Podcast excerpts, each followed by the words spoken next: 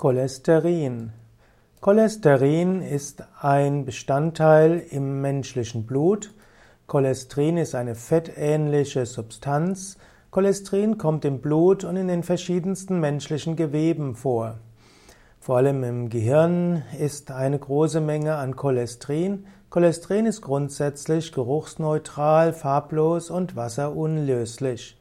Cholesterin wird zum einen gebildet in den Nebennieren, Cholesterin wird aber auch aufgenommen über die Nahrung. Und wenn man zu viel Cholesterin hat, insbesondere wenn man falsches Cholesterin hat, dann kann das zu Arteriosklerose, zu Arterienverkalkung führen. Ein zu hoher Cholesteringehalt ist einer der großen Risikofaktoren für Arteriosklerose und damit auch für Herzinfarkt und Schlaganfall. Man sollte sein Cholesterinlevel messen, um festzustellen, ob man insgesamt zu viel Cholesterin hat und insbesondere, ob man zu viel Low-Density-Cholesterin hat, also LDL-Cholesterin. LDL-Cholesterin gilt als schlechtes Cholesterin, hat einen hohen Lipidgehalt und HDL gilt als schützendes Cholesterin, als gutes Cholesterin. Um einen guten Cholesterinspiegel zu haben, ist eine ausgewogene Ernährung wichtig und eine gute Bewegung. Ja, man sollte zum Beispiel kein tierisches Eiweiß zu sich nehmen, keine tierische Fette. Wer gänzlich auf tierische Fette verzichtet, der hat schon mal sehr viel getan für einen guten Cholesteringehalt. Das Hauptrisiko für zu hohen Cholesteringehalt, vor allem für einen zu hohen schlechten Cholesteringehalt, also LDL, ist die Zusichtnahme von tierischen Fetten. Also verzichte auf Fleisch, Fisch und Milchprodukte, Eier, dann hast du schon sehr viel getan für deine Gesundheit und deine Langlebigkeit. Und grundsätzlich gilt, je weniger tierische Produkte, umso besser. Der Mensch braucht Cholesterin, das ist richtig, aber der Körper bildet ausreichend Cholesterin selbst und er bildet das zum Beispiel einfach aus den Fetten, die du aufnimmst. Etwas gesättigte Fettsäuren aufzunehmen ist durchaus gut. Das macht man zum Beispiel über Kokosöl. Es braucht keine tierischen Fette dafür.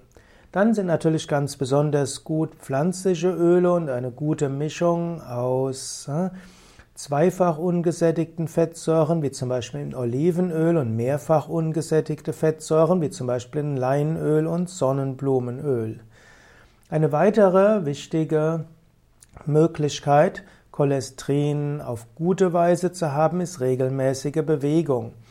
Wer Ausdauersport übt, wie Joggen, Nordic Walking, Radfahren, Wandern und Schwimmen, der senkt insbesondere das schlechte Cholesterin und die Triglyceridwerte, also die Fettwerte im Blut. Und das ist sehr wichtig.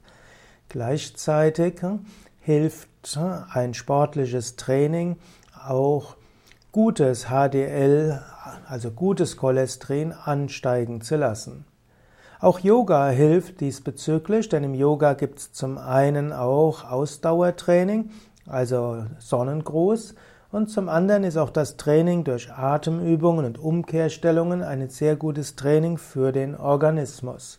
Und man kann auch davon ausgehen, dass Tiefenentspannung, Meditation und insgesamt eine positive Lebenseinstellung und die Erfahrung eines sinnvollen Lebens hilft, dass der Körper auch seine Blutfette und seinen Cholesteringehalt gut reguliert.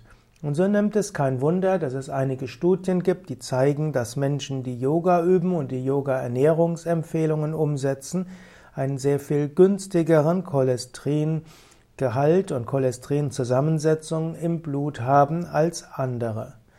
Natürlich, wenn du trotz gesundem Lebensstil keinen guten Cholesterinlevel im Blut hast, dann solltest du überlegen, ob nicht doch auch Cholesterinsenker, wie zum Beispiel Statine, notwendig sind, damit du dein Risiko für Herzinfarkt und Schlaganfall niedrig hältst. Ein zu hoher Gehalt von LDL-Cholesterin mit weiterem hohen Triglyceridspiegel, Arteriosklerose und Bluthochdruck ist ein gefährlicher Cocktail und da sollte man etwas tun und das mit seinem Arzt gut besprechen.